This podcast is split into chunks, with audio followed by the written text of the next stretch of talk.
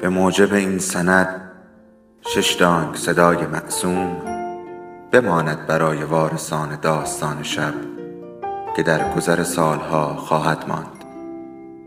ارادتمند داستان شب.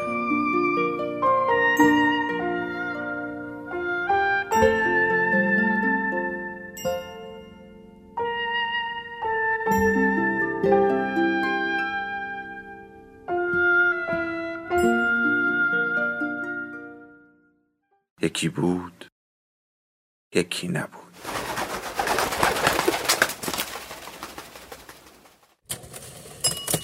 آنچه گذشت مجموعه است که در پنجشنبه شبهای پاییز 1399 توسط صفحه محترم داستان شب منتشر می شود.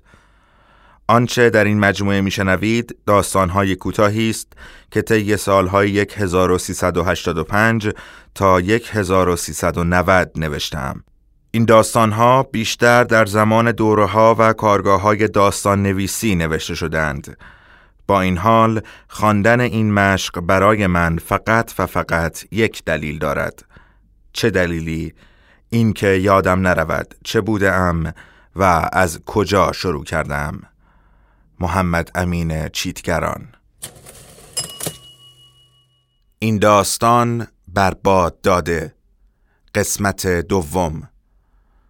صدای عرابه و شکستن شاخ و برگ ها زیر نعل اسب تمام فضای جنگل را پر کرده بود.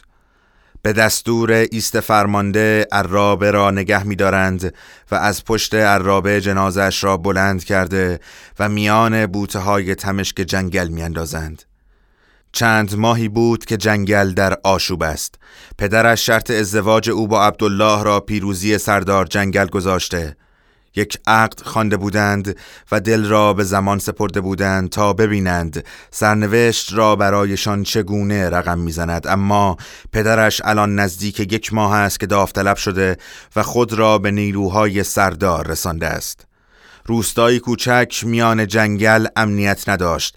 وقتی همه از ترس حمله روسها شب را تا صبح طی می کردند بعد از یک ماه خبرهای مختلفی به گوش اهالی می رسید کسی سخن از پیروزی می گفت و کسی دیگر صحبت از قتل عام می کرد همه سخن اول را باور می کردند تا خبر پدرش را آوردند و جنازه خونین عبدالله را کنار رودخانه پیدا کردند. به دستور فرمانده روزها روستا را آتش زدند و همه را به اسیری بردند. درست زمانی بود که خبر پدر و عبدالله آمده بود. شب یلدا بود که تمامی اهالی را یکی یکی جلوی چشم آشنایان کشتند و دستور دادند به صورت دست جمعی چالشان کنند. میان بوته های خاردار تمشک هوا سرد بود. بالای سر جنازش نشسته بود و به اطراف نگاه می کرد. صبح مه قلیزی جنگل را فرا گرفته بود. نمی‌دانست اوضاع چگونه است. جنازش را رها کرده بودند و نمی‌دانست باید به کدامین سو برود. بوته های خاردار تمشک امانتدار خوبی برای جسمی درد کشیده بودند. اما روح زخمی او دیشب طولانی ترین یلدای خود را گذراند.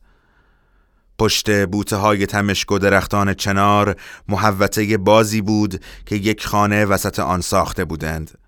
با دیوار دور خانه را حسار کشیده بودند. حوزی وسط حیات خانه بود و درختان چنار کنار حسارها خود نمایی می کردند. داخل خانه کسی نبود. انگار مدت هاست کسی اینجا زندگی نمی کند این را می توان از خاک گرفتن خانه تارهای انکبوت فهمید. دامن گلچینش را کنار می‌زند و به دیوار یکی از اتاقها تکیه می دهد مطمئن است جنازه را پیدا نمی کنند جنازه طوری میان بوت پنهان شده که حتی دست حیوانات جنگل هم به آن نمی رسید سخت بود ندانستن این موضوع که چرا او را میان جنگل رها کرده بودند. پس گور دست جمعی چه می شود؟ یعنی مادر را هم میان راه گذاشتند؟ روحی خسته میان خانه ای نفس می کشد. تاریخ همیشه قربانی می‌گیرد فرقی نمی کند در کدامین سو ایستاده باشی اما همین که تماشاچی باشی تو را میبلعد و به جلو می رود. هر طرف که ایستاده باشی به تو چنگ میاندازد و غرقت می کند باید فرار کرد. باید آنقدر دور شد و به جایی رفت که کسی تو را نشناسد. ندانند از کجا آمده ای و به چه کاری مشغولی و از چه سخن می‌گویی. الان حدود هشتاد سال می شود که گذشته است. جنازه تبدیل به کودی برای بوته تمشک شده است.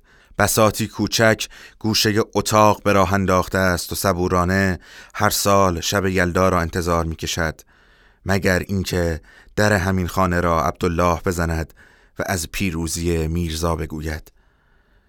یلدایی که باد شباهنگام زوزه می کشد و خاطرات مرده ای را زنده می کند که جنگل هم از امانت گرفتن یک سال دیگر آن در حراس است.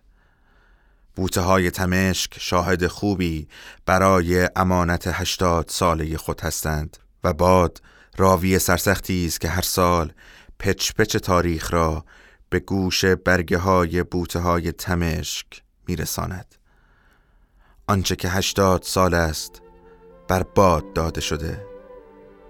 باد و بوته از آن امانت داری کردند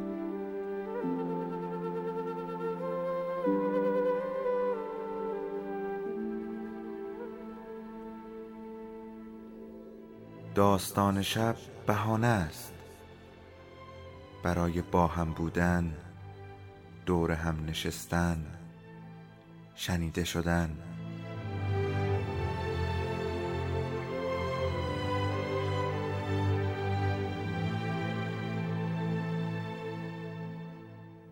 صدای افسانه ها رو میشنویم